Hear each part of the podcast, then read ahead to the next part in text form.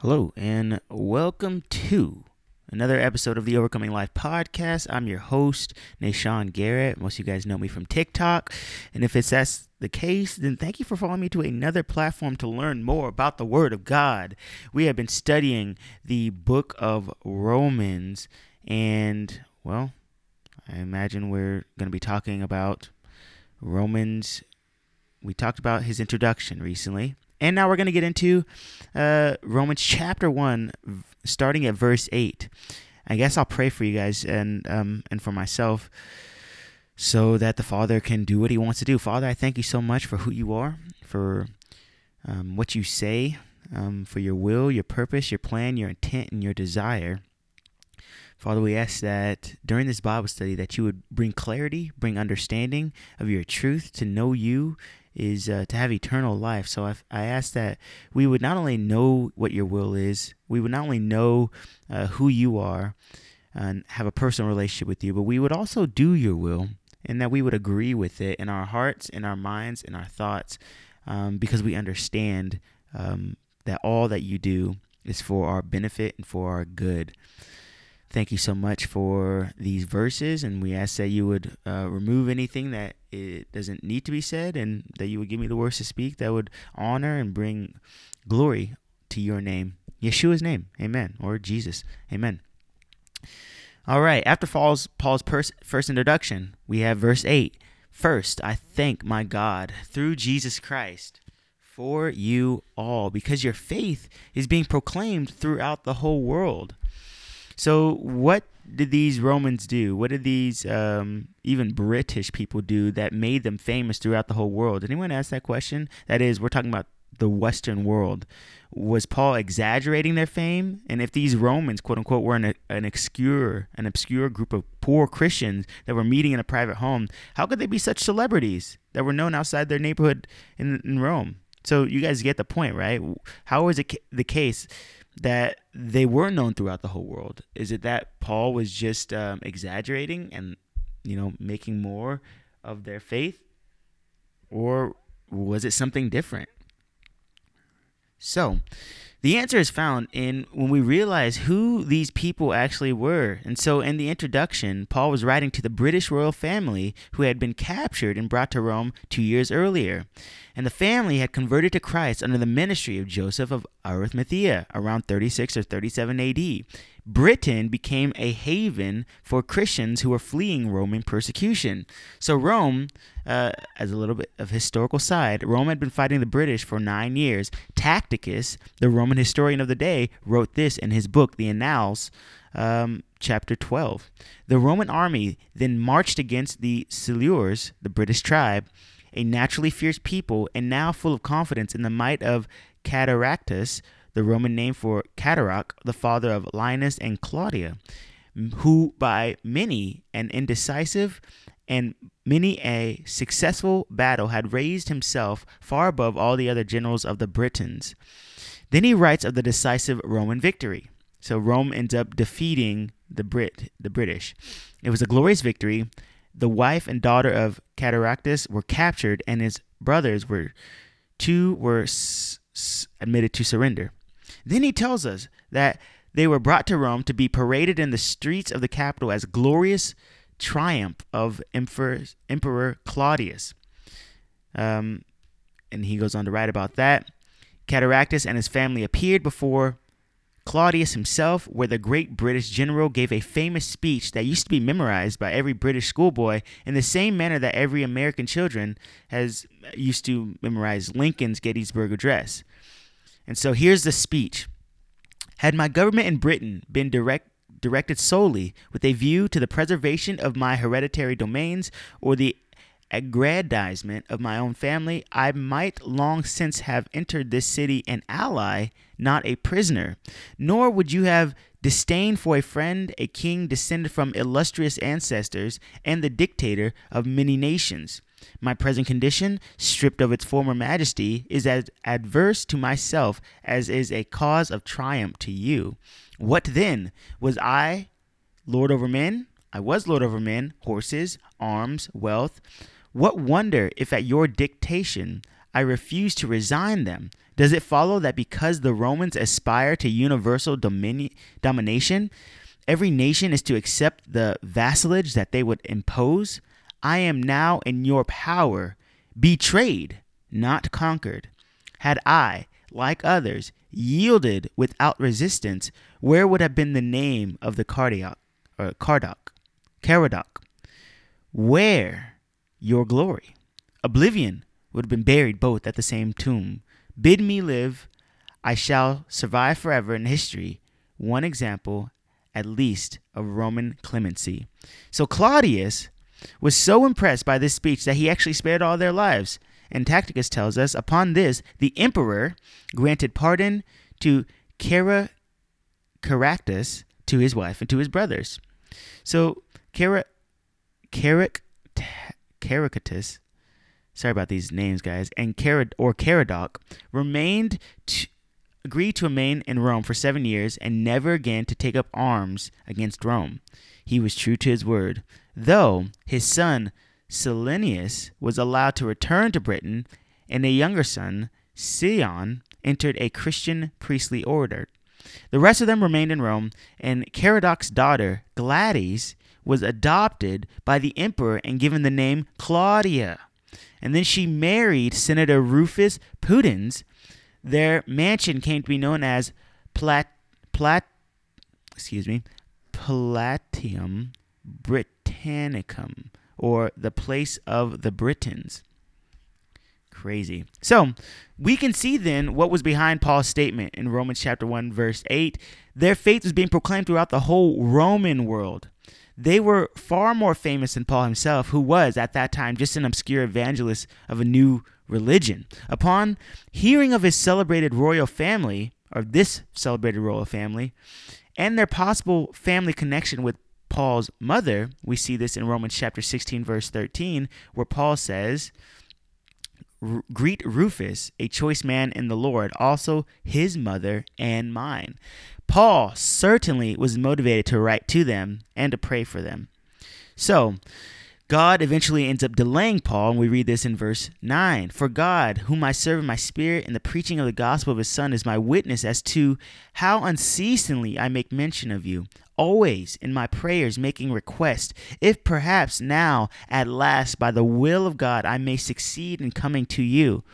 Paul had finished his missionary journeys in Asia Minor before he could go uh, to Rome Spain, and finally then to Britain. By the time he was ready to visit Rome, however, he was arrested in Jerusalem at Pentecost of 58 AD. He was detained there for two years. He was still there when Caradoc's exile ended in 59, and then he returned um, when he returned to Britain.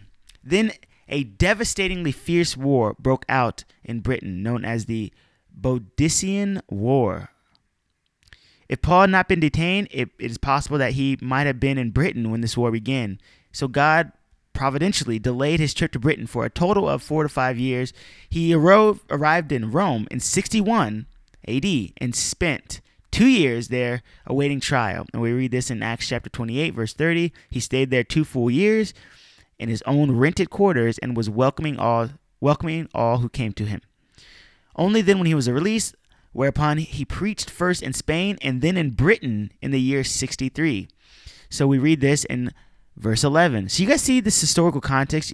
You see, without the historical context of these things, we we really will misunderstand a lot. And so it's important that I'm I'm giving you guys these things. I know it's a little bit heady, but it's it's good to know. We have to understand these things. So in verse 11, we read, For I long to see you in order that I might impart some spiritual gift to you, that you may be established. That is, that I may be encouraged together with you while among you, each of us by each other's faith, both yours and mine.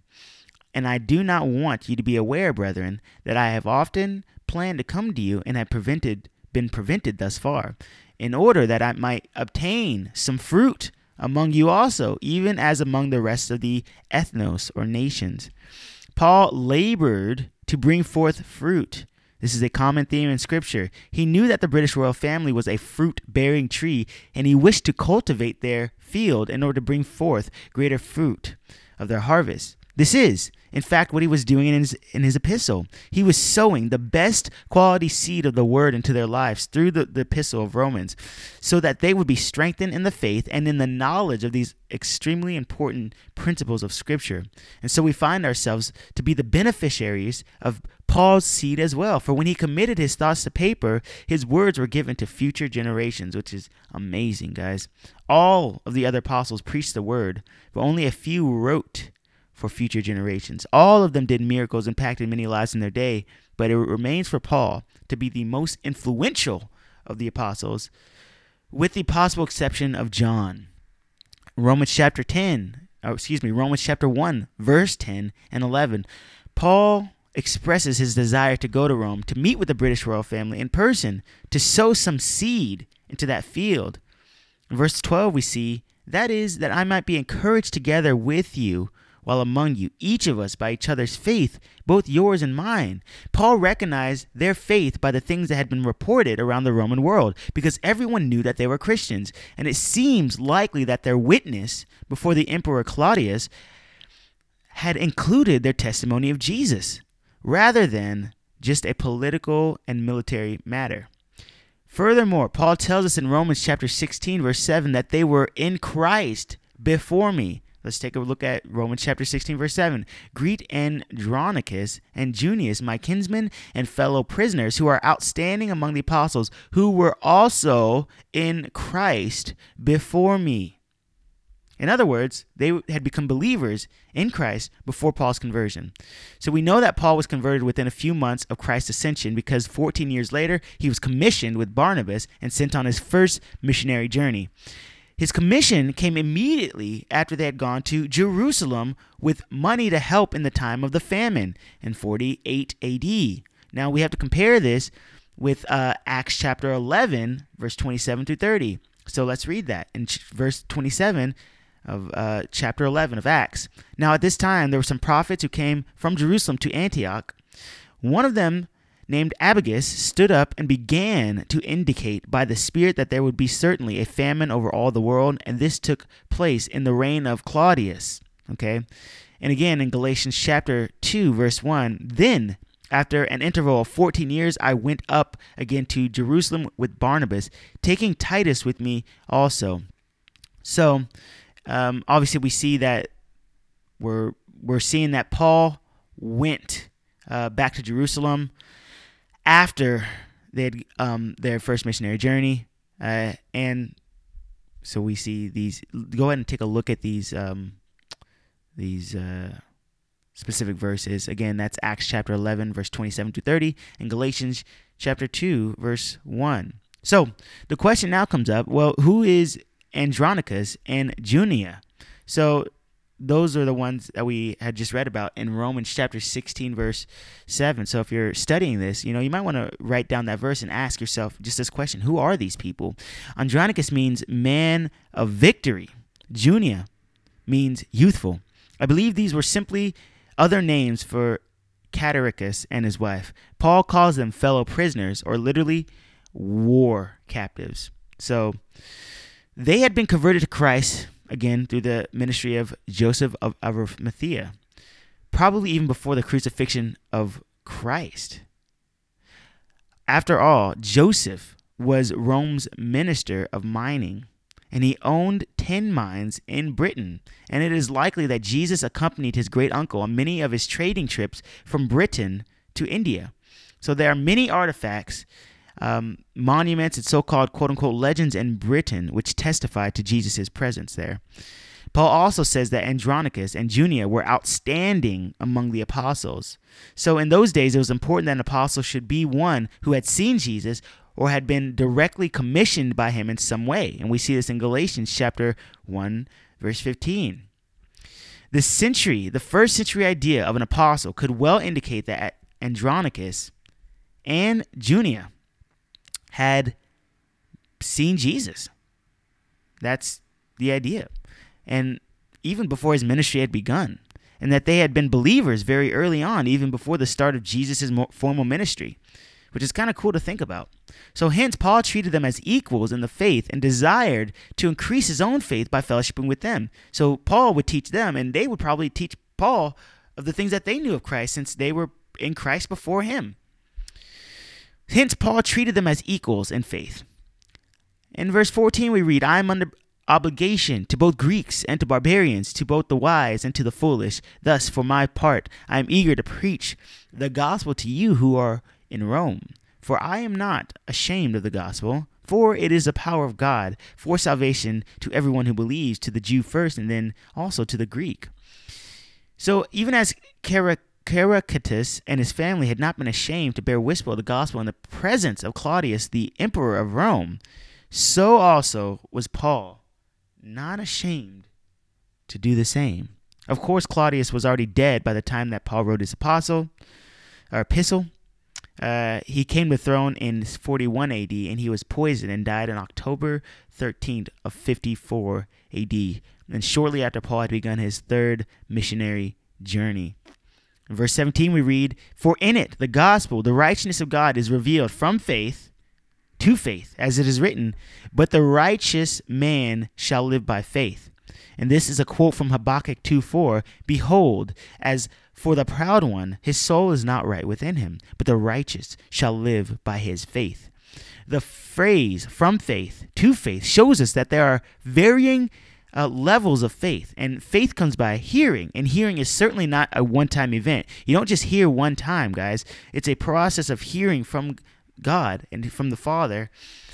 And it is evident that our faith is increased by our ability to hear and by our obedient response to what we have heard. So, not only is our ability to hear um, growing as we come from faith to faith, but our obedience to the things that we hear. First, it's all about are you hearing him? And how are you hearing him? And uh, how do you understand what he's saying? And then once we get understanding about what he is saying and once we've um, learned his voice uh, we we are obedient to those things. And then now it's about the quality of our obedience along with the quality of how we understand his voice. So it's evident that our faith is increased by our ability to hear and by our obedient response to what we have heard. So Jesus' disciples even asked him in Luke chapter 17, verse 5, Increase our faith, Lord. That's what the apostle said. And Jesus told the Canaanite woman, Your faith is great. In Matthew chapter 15, verse 28. Faith then is increased. Did you know that your faith is increased, guys?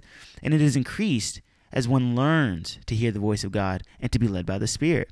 And we see examples of this in Israel when they left Egypt by faith at Passover.